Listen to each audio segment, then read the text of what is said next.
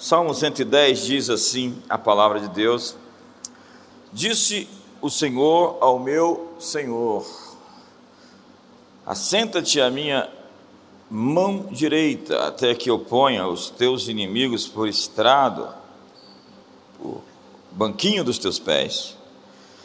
O Senhor enviará de Sião o cetro do teu poder Dominarás no meio dos teus inimigos. O teu povo se apressará voluntariamente no dia da tua batalha.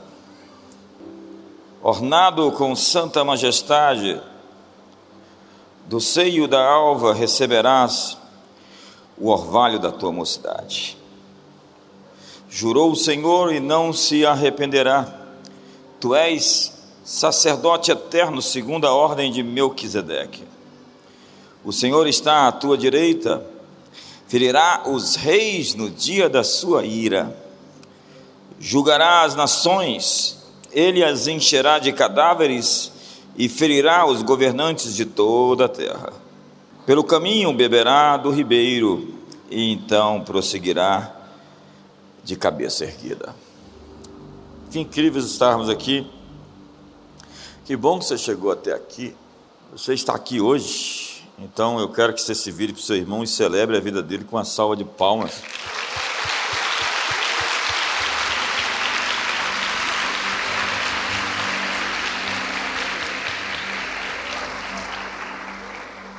Sabe, eu tenho dito isso, eu, eu não tenho o sonho de ser um grande pregador com retórica, impostações e performance. Eu gosto do que diz a Amos Simple McPherson, quando ela dizia que eu só sou a garotinha que abre a porta para ele entrar. Que Jesus possa entrar aqui hoje. Porque quando ele está aqui, coisas diferentes acontecem.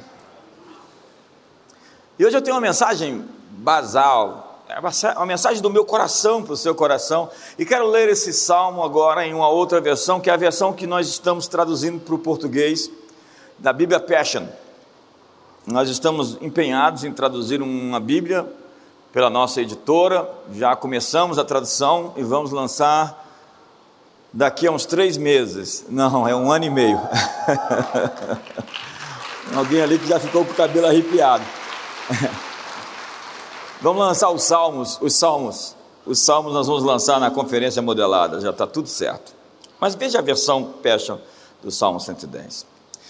Yahvé disse ao meu Senhor, o Messias: Sente-se comigo como governante entronizado, enquanto eu subjugo todos os teus inimigos. Eles vão se curvar diante de você, como eu faço deles um banquinho para os seus pés. Então diz o Messias: Eu sei que o próprio Deus estabelecerá o seu reino. Enquanto você reina na glória de Sião, pois ele diz a você: governe no meio dos teus inimigos. Seu povo será as suas ofertas de amor. No dia do seu grande poder você será exaltado, e no brilho dos teus santos você brilhará. Incrível. Como um exército surgindo no ventre da madrugada um exército surgindo do ventre da madrugada, ungido com o orvalho da tua juventude. Yahvé fez um juramento solene e nunca vou recuar, dizendo: Você é sacerdote para a eternidade, a maneira de Melquisedeque. O Senhor tem plena autoridade para despedaçar os reis que estão contra você. No dia em que ele exibe sua terrível cólera. Ele julgará toda a nação rebelde, enchendo seus campos de batalhas com cadáveres e destruirá as fortalezas dos poderes que governam. No entanto, ele mesmo beberá de sua herança como um riacho que flui, revigorado pelo amor, ele será vitorioso. 2022 é o bicentenário da independência dia 7 de setembro do próximo ano, 200 anos. E também é ano de eleições gerais no Brasil. para presidente da República, governadores, senadores, deputados federais, estaduais e distritais. No dia 30 de outubro, nós teremos o segundo turno das eleições, e no dia 21 de novembro, ao dia 18 de dezembro, a Copa do Mundo da FIFA de 2022 a ser realizada no Catar. Eu tenho uma grande expectativa dentro de mim, uma coisa que está crescendo. E eu estava buscando uma palavra de Deus, eu estava realmente empenhado de ouvir o que Deus tinha para falar acerca do porvir. A Bíblia diz que o Espírito Santo vos mostrará todas as coisas que devem acontecer. E se nós somos filhos de Deus, nós podemos acessar o futuro pelo Espírito Santo, nós podemos compreender as coisas. E Deus diz: Eu não vou fazer nada sem dizer isto ao meu amigo Abraão. Eu poderia destruir Sodoma sem conversar com Abraão acerca disso? Então Deus vai fazer uma consulta com Abraão, que se torna em uma conversa, em uma intercessão uma coisa assim muito incrível de entender. O, o, mortal, o pó, a cinza, conversando com o eterno, como de frente a frente, de igual para igual. É aquela conversa de Moisés com Deus, quando Deus diz: Eu vou destruir o teu povo, Moisés, e Moisés diz: Tu destruirás o teu povo. Tem ali uma troca de. Vou destruir teu povo, mas você vai destruir o teu povo. Alguém está jogando a batata para alguém. E Moisés, no final, diz Deus para ele: tá bom, eu mudei de ideia, eu não vou destruir esse povo.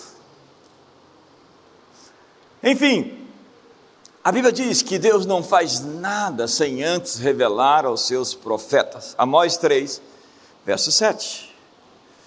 Deus está continuamente conversando com pessoas nesse mundo. E eu estou tentando ouvir os profetas, não aqueles auto-intitulados, auto-afirmados e orgulhosamente profetas. Porque pessoas que deixam o orgulho entrar no seu coração, elas vão transmitir de outras fontes, elas vão confundir as mensagens. Orgulho e ministério profético é água no óleo, não dá certo. Qualquer profeta cheio de orgulho vai transmitir uma informação falsa. Dá um sorriso para o irmão do seu lado. E eu falei, boa noite, que bom que você veio. O salmo que eu acabei de ler é o texto mais citado no Novo Testamento do Antigo Testamento. O salmo 110 é citado com mais frequência do que qualquer outra passagem do Antigo Testamento. Está lá em Gálatas, está lá em Hebreus, está lá em 1 Coríntios. É incrível como esse texto está presente na teologia de Paulo, na teologia do autor de Hebreus, é incrível como esse texto se repete: assenta-te à minha direita, até que eu ponha todos os teus inimigos debaixo dos teus pés. Não que agora os inimigos estão sujeitos, mas ele governa até que todos os inimigos sejam sujeitos a ele. Ele governa até que todos os inimigos sejam sujeitos a ele. Ele governa até que todos os inimigos sejam submetidos a ele. É incrível porque Tu és sacerdote para sempre da ordem de Melquisedeque. Melquisedeque é rei de Salém, que se torna posteriormente Jerusalém. Melquisedeque significa rei de justiça, Salém é paz. Então, só haverá uma cidade justa quando houver governantes justos. Só haverá uma cidade de paz se houver um governante que pratica justiça. Melquisedeque é rei sacerdote de justiça, porque não há paz se não houver justiça. Não há paz sem justiça. Jesus é o príncipe da paz. E diz Isaías que ele vem para julgar. Ele veio como cordeiro e voltará como um leão. E aquilo que não foi purificado pelo sangue de Jesus será purificado pelo fogo do julgamento. Na cidade da paz reina o rei de justiça. A batalha em 2022 é uma batalha de sacerdócios, de altares. É uma batalha de intercessões. Porque antes, bem cedo, a primeira maneira do diabo perverter a humanidade como um todo foi simbolizada por uma torre na Babilônia. Ali, próximo ao vale de Sinear, onde hoje é o Iraque, nós temos a Babilônia, a Torre de Babel. Eu estive na Alemanha e vi o protótipo, o desenho e até um modelo que foi feito sobre como era a torre, como foi construída. E é incrível o que ela de fato havia se tornado, há tantas ideias sobre a Torre de Babel. Eu poderia falar somente sobre isso hoje, mas a Torre de Babel é a tentativa de se comunicar com os céus. Não era uma torre para alcançar os céus, como diria Flávio José, para nunca mais ser inundados pelo dilúvio, porque o texto é logo depois do dilúvio. Então, segundo Flávio José, em Antiguidades Judaicas, Nimrod, o líder daquele movimento contra Deus, se levantou e disse: Vamos construir uma torre tão alta que nunca mais dilúvio nenhum nos engolfará. Mas a verdade é que todos os signos do zodíaco estavam no topo da torre, eles estavam se comunicando com forças ocultas. Eles estavam se conectando com forças proibidas. Como muitos de nós já fizemos isso nas mesas, nos nas encruzilhadas, nas orações contrárias, na bruxaria. É. Nós primeiro temos o sacerdócio babilônico. Babilônia tinha um rei sacerdote chamado Nimrod. Eles tentaram unificar a religião, a economia e o sistema político. Nimrod é o pai do globalismo. Eles desejavam conformar todos igualmente. Os tijolos da torre eram iguais e ligados por betume, conformados por uma estrutura única. Era um cenário distópico, onde todos usam o mesmo uniforme, falam a mesma linguagem e abrem mão da sua individualidade, da sua singularidade. Uma massa de uma raça humanoide de gente desumanizada. Assim, as nações seriam resumidas sobre uma única identidade. Deus ama a diversidade. Eu estava agora na embaixada de Israel, é, conversei com o embaixador de Marrocos, com o embaixador da Polônia. Tanta gente diferente à minha volta. Deus ama isso, gente diferente. Deus não fez todo mundo igualzinho, com a mesma digital. Deus não fez clones, Deus não fez cópias. Deus fez pessoas únicas, porque Deus ama a diversidade. A ideia da Torre de Babel era quebrar a identidade cultural dos povos, colocando todos num liquidificador para se tornar uma massa global. Se na Torre de Babel eram tijolos uniformes ligados por vetume, na casa de Deus, a casa viva, são pedras que se conectam umas às outras e vão se juntando até que façamos um edifício para Deus. A utopia, nesse caso, vira uma distopia, do tipo Jogos Vorazes, Elysium, Divergente, Blade Runner, H.G. Wells, George Orwell. O final disso você sabe: é confusão de línguas, divisão, é guerra. A Torre de Babel sempre dá ruim. Hoje, nós temos uma elite no mundo arrogante, que discute igualdade de gênero, mudanças climáticas, imigração, a reestruturação do capitalismo, a recalibração das moedas, a redistribuição das riquezas, igualdade salarial, uma agência reguladora mundial, a reconfiguração da família, o superestado. Em Davos esse ano, eles proclamaram um grande reset. Eles têm uma super legislatura na proposta de política governamental mundial, e nesse caso, nossas escolhas estariam restritas ao grupo elitista de gestores governamentais, é a nova Torre de Babel. Então você não pode fazer escolhas individuais para si ou para a sua família. Alguém vai decidir por você, porque esses elitistas globais acreditam que sabe o que é melhor para você do que você mesmo. Eles não foram eleitos por ninguém, a si mesmo se elegeram. Mas sim, em Babel nós temos línguas divididas, no Pentecostes nós temos uma língua unificada. Parece confuso, mas tem alguém no comando. No templo de Deus, nós não somos tijolos formatados, somos pedras vivas. Não conformados, mas transformados para transformar o mundo. Tu és para sempre sacerdote da ordem de Melquisedeque.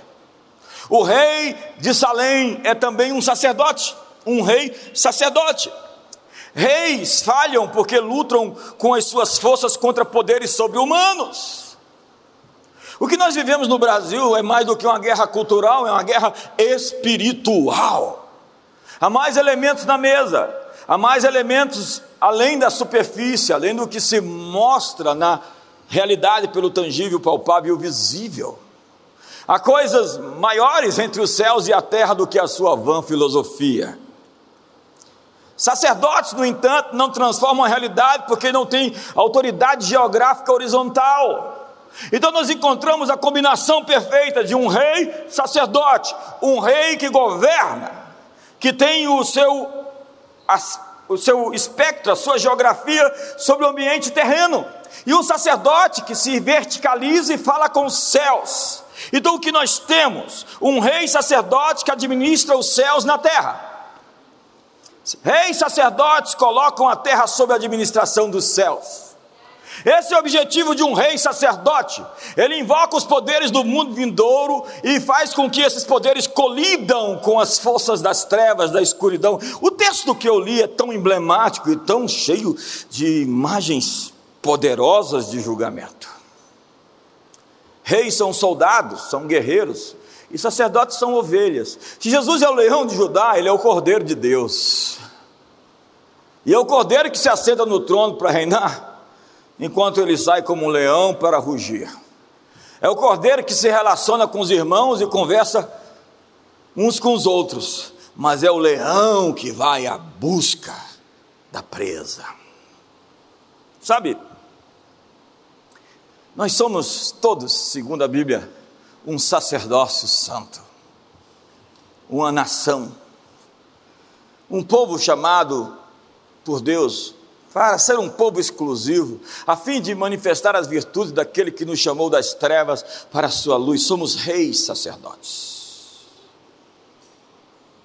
Sim, é o grande princípio da reforma protestante, da restauração do sacerdócio universal de todos os santos. 2022, pegue essa palavra, é um tempo para ocupação territorial, para expansão de territórios.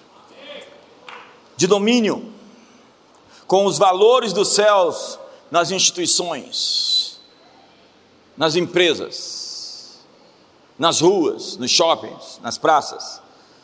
O Evangelho não é uma coisa restrita às quatro paredes da igreja, isso é se tornar uma subcultura, um sal insípido que vai ser pisado?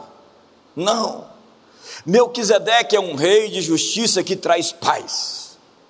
E nós temos os sistemas de injustiça sob júdice agora, sendo julgados por meio de reis sacerdotes. A manifestação de, de, Deus no mundo não é somente num culto na igreja, a gente fica muito satisfeito quando Deus aparece num culto e se move no nosso meio. Mas eu quero ver Deus se movendo nas ruas e nas praças ali. Eu quero ver um avivamento no, no setor político, lá no Congresso Nacional, lá no Judiciário. O compromisso do novo ministro, pastor do STF agora, é abrir a sua reunião com uma leitura da Bíblia e uma oração.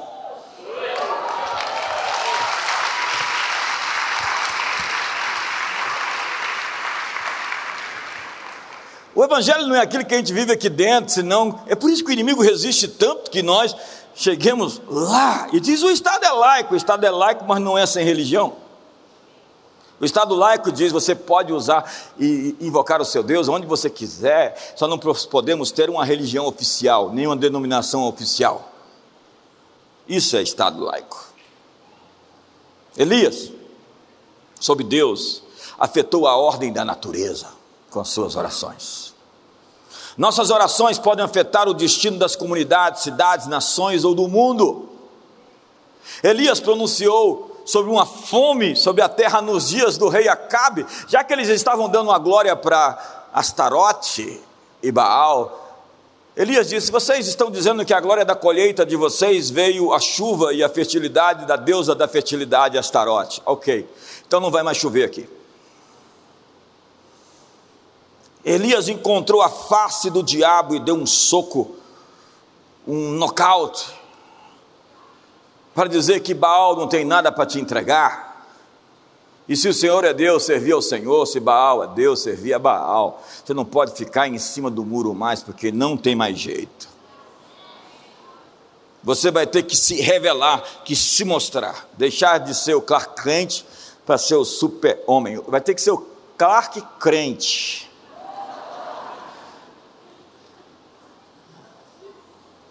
Sabe, Elias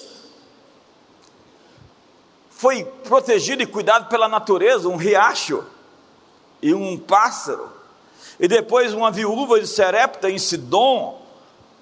Nós podemos consertar a economia, terminar com as guerras, acabar com a fome.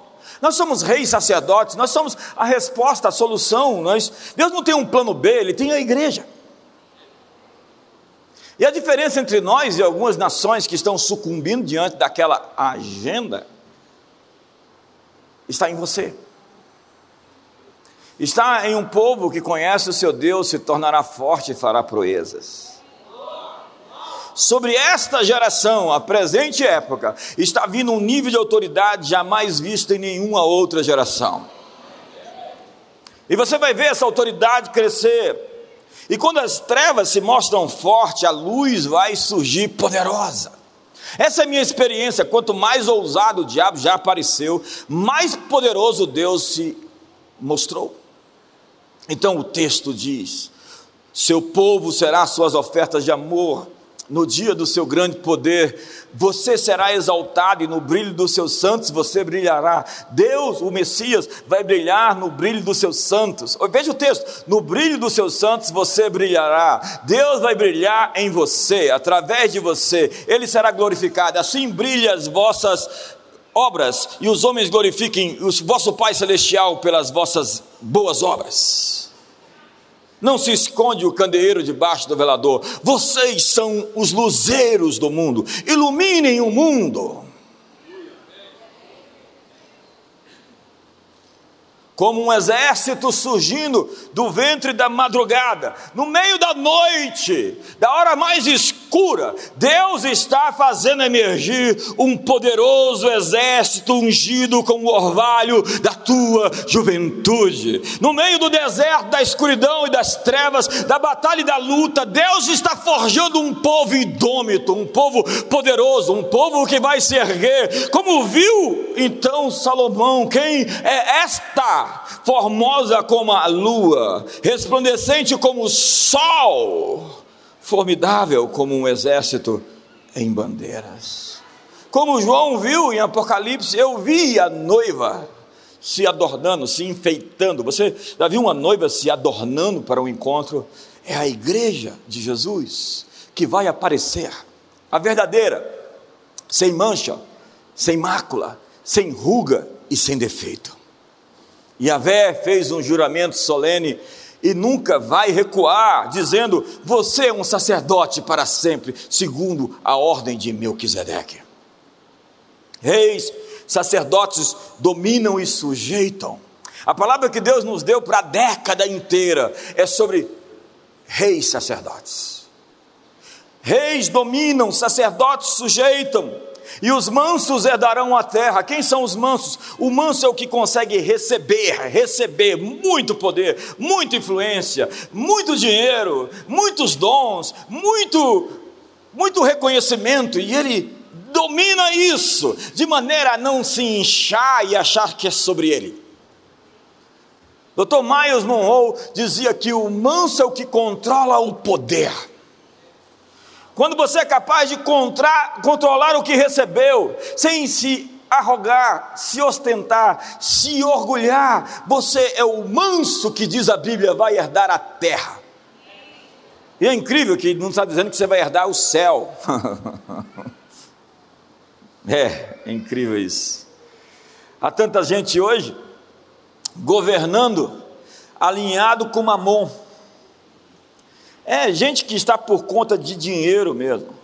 Ele vive atrás de mais. E ele não sabe por que, que, que quer ter mais. Porque ele já tem o bastante para viver o resto da vida, mas ainda quer mais. Gente alinhado com Beuzebu, o espírito da religião. Gente tão religiosa. A religião deveria expandir e nos fazer ver, enxergar outros mundos, mas ela nos tornou enviesados, tão tapados, tão presos a coisas, a faça e não faça. Gente alinhada, alinhada com Lúcifer, eu tenho dito outro dia que para ser um Satanás, um demônio, um diabo, você não tem que adorar Satanás para ser um satanista, você só tem que adorar a si mesmo, porque é isso que Lúcifer faz.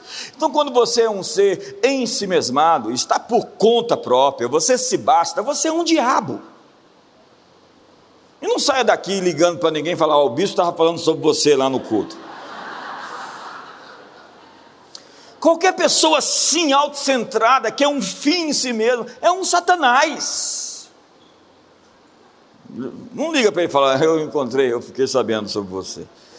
Em Lucas capítulo 4, o diabo mostra a Jesus os reinos do mundo. Está lá em Lucas 4. Todo o poder me foi dado a mim e dou a quem eu quiser, que, que, que ofensa isso? Então, se prostrado me adorares, eu te darei esses reinos. Então, uma tentação não é uma tentação se ela não me atinge. Se você me chamar para comer uma feijoada, isso não me tenta. Tenta disse. Entendeu? Porque isso não me chama atenção. Uma tentação não é tentação se ela realmente não tentar se fisgar. Entenda que o diabo tem a última cartada, ele tem que oferecer a melhor proposta para Jesus. Qual é a proposta do diabo para Jesus? Vou te dar os reinos dos céus. É? Vou te dar as almas humanas do Império Romano, fique com elas e me deixe em paz. Não vou te dar os reinos, porque eu sei que você veio buscá-los, mas eu quero te dar um caminho mais fácil. Se você prostrado me adorar, você não precisa passar por aquela cruz, você não precisa passar por esse tempo de sofrimento e de dor. Eu vou te dar o que você quer de uma maneira mais fácil. Olha a tentação do diabo. O diabo quer te dar o que você veio ter de uma maneira mais fácil. A proposta do diabo é te dar o que é seu de uma maneira mais fácil. Então, queima uma etapa, negocia os princípios, se prostra diante de mim, cede para chegar até lá. O problema quando você cede para chegar até lá é que quando você está lá, você já está comprometido no seu DNA, você é ilegítimo. O diabo veio oferecer para Jesus os reinos deste mundo, porque é isso que Jesus veio ter nessa terra. E diz Apocalipse 11, verso 15, que os reinos deste mundo se tornaram do Senhor e do seu Cristo, e ele reinará pelos séculos dos séculos.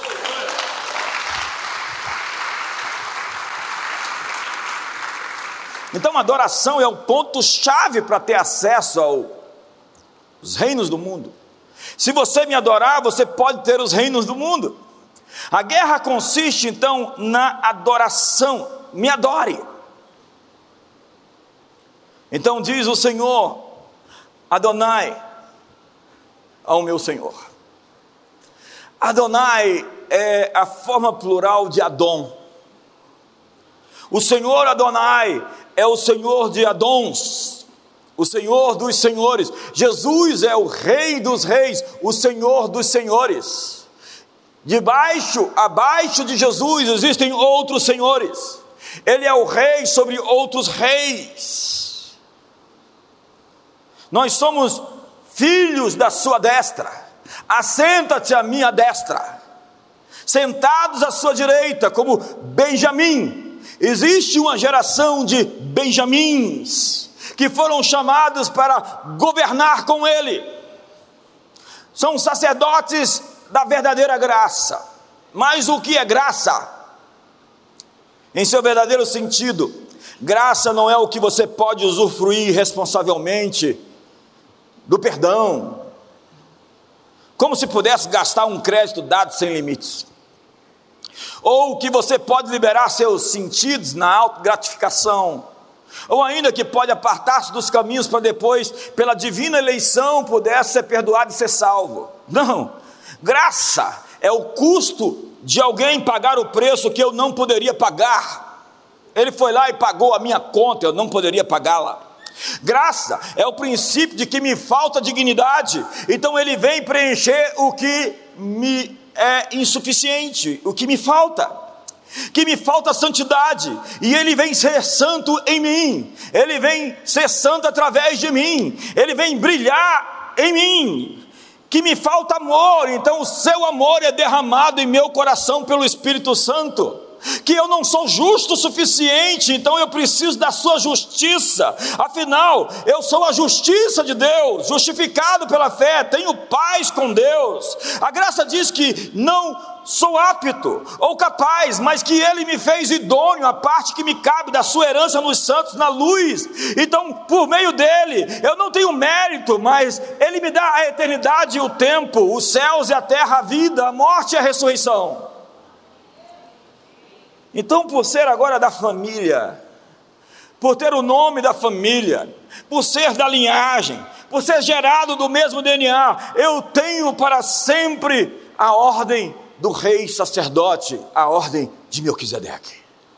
Eu não sou do sacerdócio de Levi, porque esse terminou lá no ano 70, quando o templo foi destruído. Era o crepúsculo de uma era, o sol se escureceu, a lua não deu a sua claridade, as estrelas caíram no firmamento, o templo foi derrubado. Jesus estava falando: essa era dos judeus está acabando. E eu estou levantando um novo templo, e um novo templo, destruirei esse templo, em três dias o reconstruirei. Ele está falando do seu corpo. E agora nós somos o seu corpo, nós que tomamos a ceia, nós comungamos do mesmo corpo, somos um exército unificado, somos a casa onde Deus mora, do meio de nós flui um rio que cura tudo à nossa volta.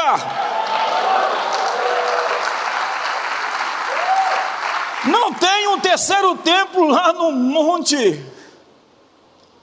em Israel, para com essas loucuras de querer se juntar para construir um novo templo, vai sacrificar o quê? Se o perfeito sacrifício já foi feito e não existe mais necessidade de sangue de bodes e de carneiros, porque ele já exterminou o pecado em seu próprio corpo, fulminou as trevas, a luz veio ao mundo e as trevas não prevaleceram contra ela. Me ajuda aí, ó. Então, se eu falhar, Ele vai me cobrir. Não porque planejei errar, mas porque ainda estou no caminho para ser quem de fato sou. Graça é o amanhecer depois da noite, é a escuridão vencida pela luz. O reino da graça são as trevas se dissipando pelo nascimento do dia. o nascimento do dia. O alvorecer, a aurora. E o grande ponto é que esse dia novo, que é o tema dessa conferência, não está falando de um dia que está nascendo lá fora, mas um dia que está nascendo aqui dentro. Porque quando as chaves são viradas aqui dentro, tudo à nossa volta começa a mudar. É, isso é realmente incrível. É o amanhecer depois da noite, é a escuridão vencida pela luz, é Cristo em você, a esperança da glória. É o maior de todos que está em você, do que qualquer coisa que está no mundo. É o Espírito de Cristo formando este exército nascido no ventre da madrugada, enquanto ainda é noite, no meio da escuridão, o orvalho da juventude está sendo criado no útero de Deus.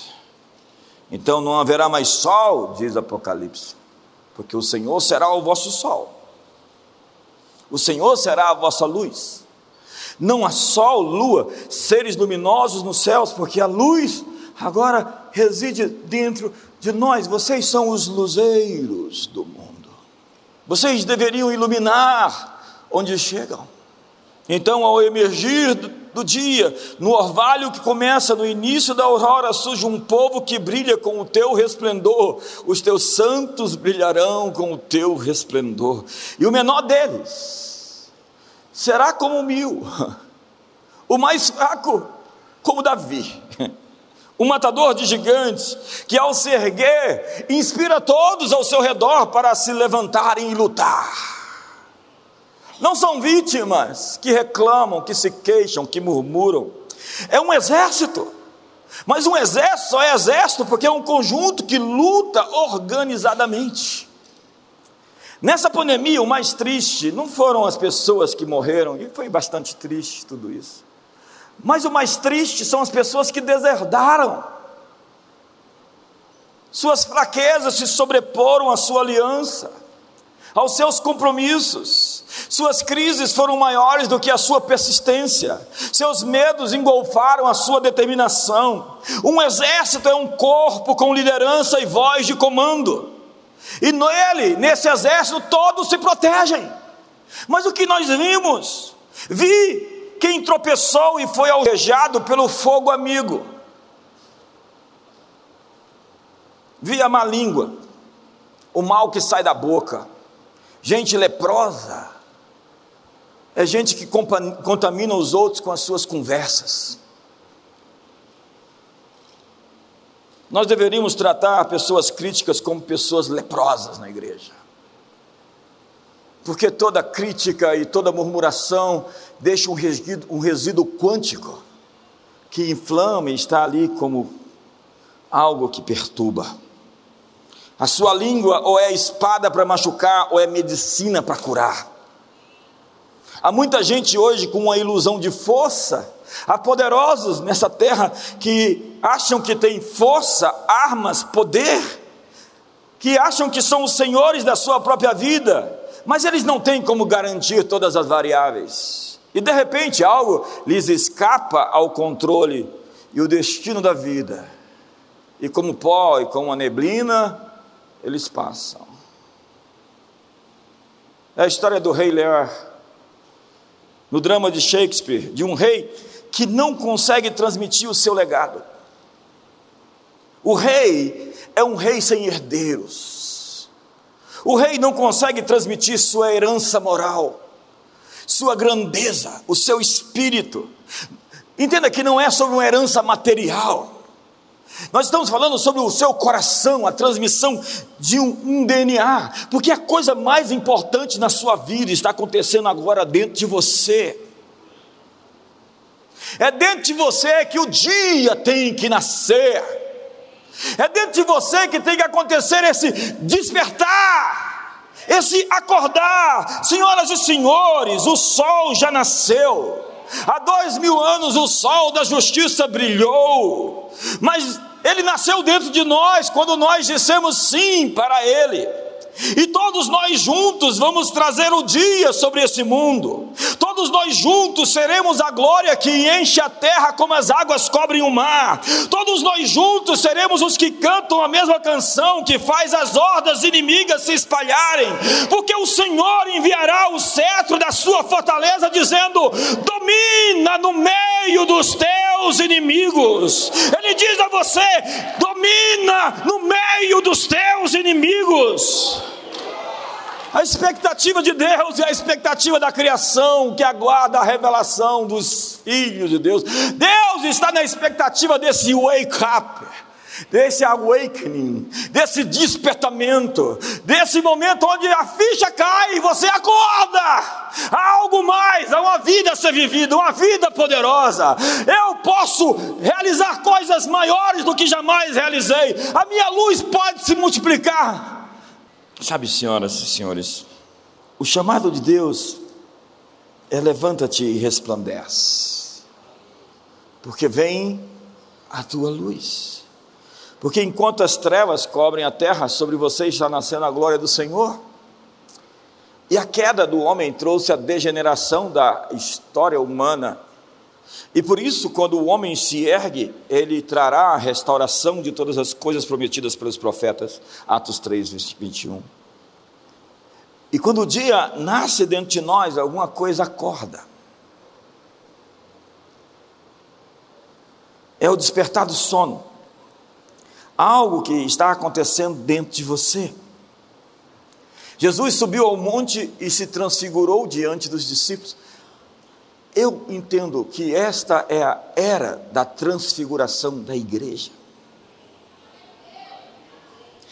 Nós dizemos que temos sementes, muitas sementes dentro de nós. E quando plantamos essas sementes, elas podem virar isso que nós vemos à nossa volta, e estádios e estruturas e transformação. Levamos a nossa luz onde chegamos. Agora imagine se houver uma amplificação, uma explosão, uma energia jamais vista. Nós pensamos que coisas agregam valor a nós, uma roupa, uma joia, um carro. Mas o que realmente agrega valor à sua vida é o que está aí dentro. E quando isso se descortinar, as pessoas vão se espantar com quem de fato você é, quando assume a identidade de um rei aqui na terra e um sacerdote que administra os recursos dos céus nesse mundo. Fique de pé. O novo dia, o dia que está nascendo, ele nasce primeiro no interior de cada um de nós. E o espírito do homem é a lâmpada do Senhor. O espírito do homem é a lâmpada do Senhor. Eu quero que você feche os seus olhos para ver. O que você vai ver? Eu prometo a você que você vai. Porque eu estou dizendo a você que a promessa de o espírito se derramar, ela alcançará o seu máximo cumprimento. E o resultado do Espírito Santo ser derramado é, é ver, é ter visões, é ter sonhos, é ter profecias. O resultado do Espírito derramado sobre você é um despertamento. Eu quero que nesse final de ano você faça uma oração obsessiva. Eu quero acordar. Amigo,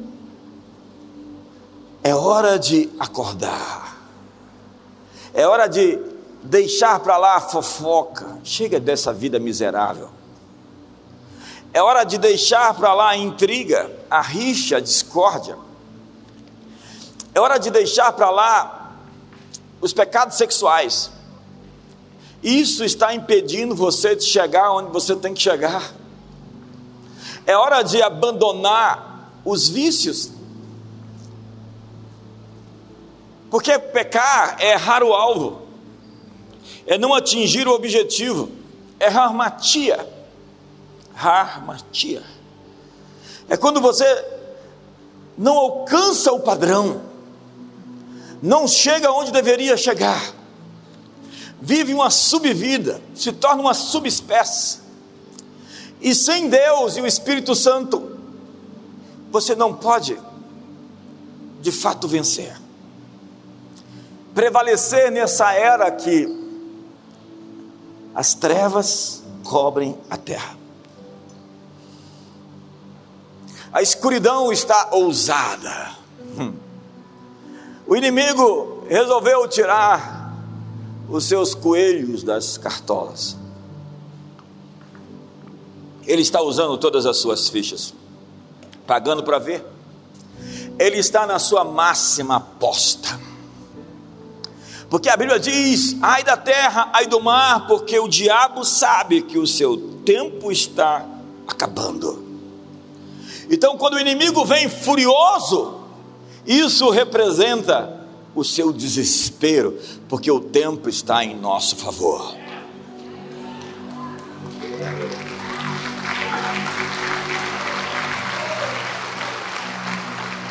Porque a luz ela vai aumentar. Ei, eu vim aqui para dizer que a luz vai aumentar, mas a luz que vai aumentar é a luz em nós, no meio de nós. A glória que está aqui vai ficar mais densa e ela não vai ser contida nessas quatro paredes, ela vai ter que ir para fora, ela vai ter que entrar lá nas escolas, nas universidades, vai ter que entrar nos palácios da República, nas autarquias. A glória vai encher a terra, porque os cristãos estarão enchendo a terra, e onde você estiver, a glória estará, e a luz brilhará, e você mostrará o brilho do Messias, do grande Rei que habita em você. Cristo em vós é a esperança da glória, maior é o que está em você, é a transfiguração dos santos, é o tempo de brilhar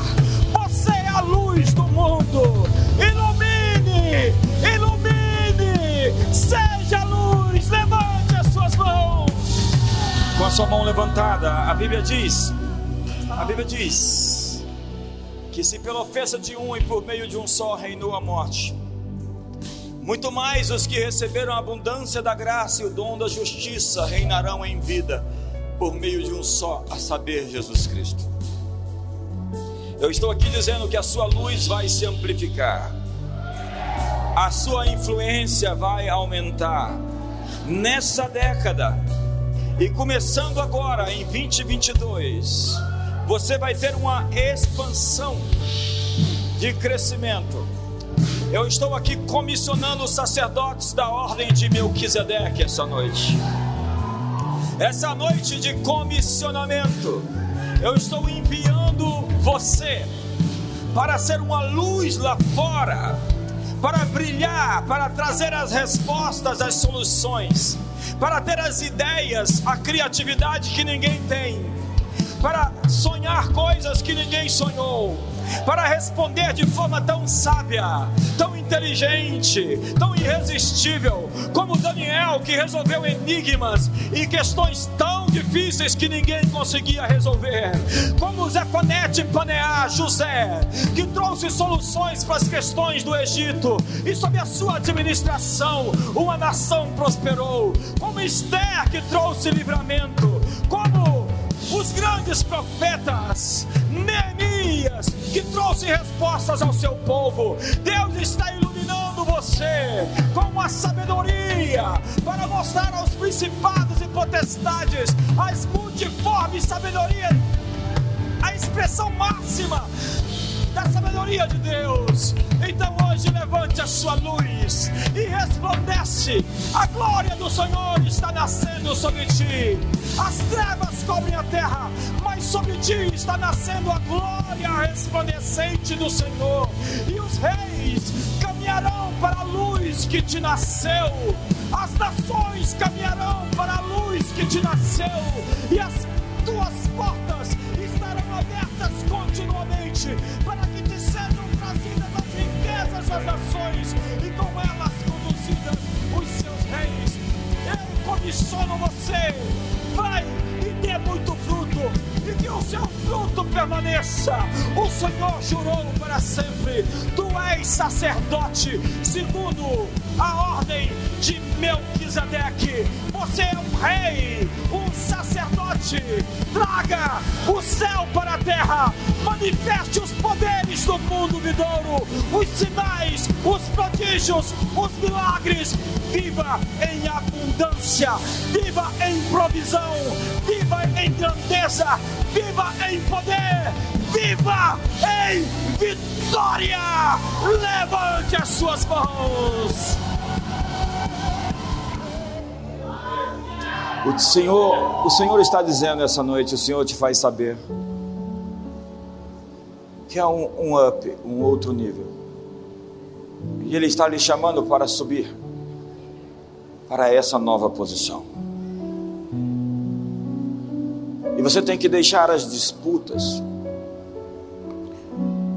os mexericos, as coisas pequenas, porque coisas pequenas não combinam com gente grande.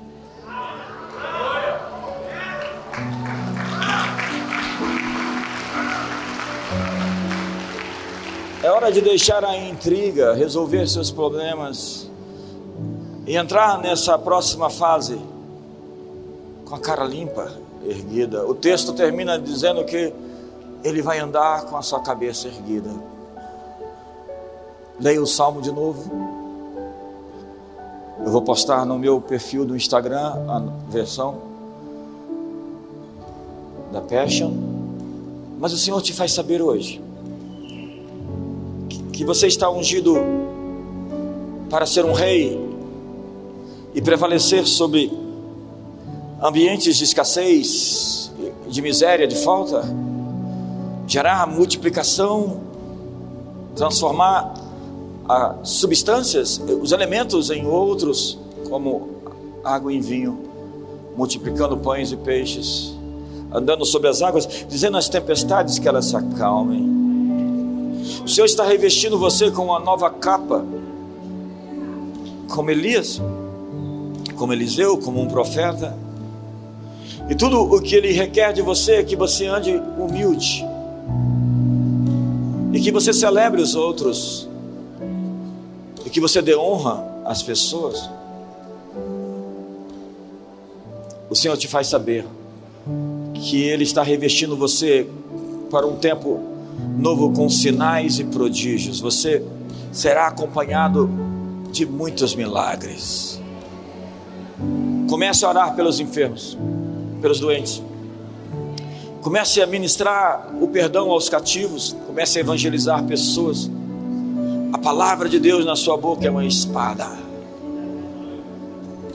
E o Senhor também te faz saber que você tem a autoridade para levantar e derrubar.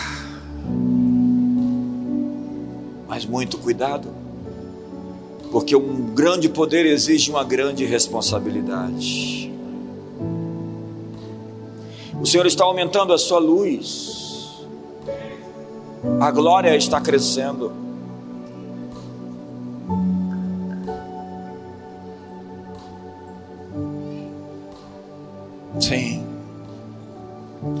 Algo chegando da parte de Deus nesse mundo. É um despertamento global. É uma visita sobre as nações. E você é a comunidade das nações. E você está comissionado para um sacerdócio real, uma liderança profícua, profusa. Você foi treinado na guerra no útero da noite. Um exército está emergindo, ungido com o orvalho da juventude. Há um rejuvenescimento nas suas emoções, uma ativação. que incrível isso! Uma ativação interior, seu coração está aumentando, dilatando, crescendo. Você está maior por dentro. E você vai deixar as coisas passadas, porque o Senhor te faz saber que faz coisas novas. Ele está colocando um rio, um caminho no deserto, no ermo. Está te anunciando coisas novas antes que aconteçam sonhos proféticos, visões e unção, unção vai transbordar. Ah, vinho chegando, é o melhor vinho jamais bebido. Uma graça, um favor radical, exuberante. Abrace o futuro Abrace o destino que Deus lhe intencionou.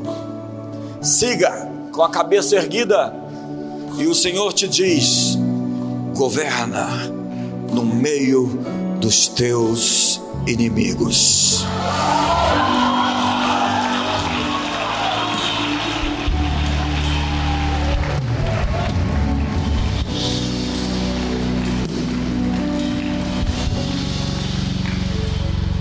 Que o amor de Deus, que a graça de Jesus e a comunhão do Espírito Santo seja sobre a sua vida. Uma ótima noite.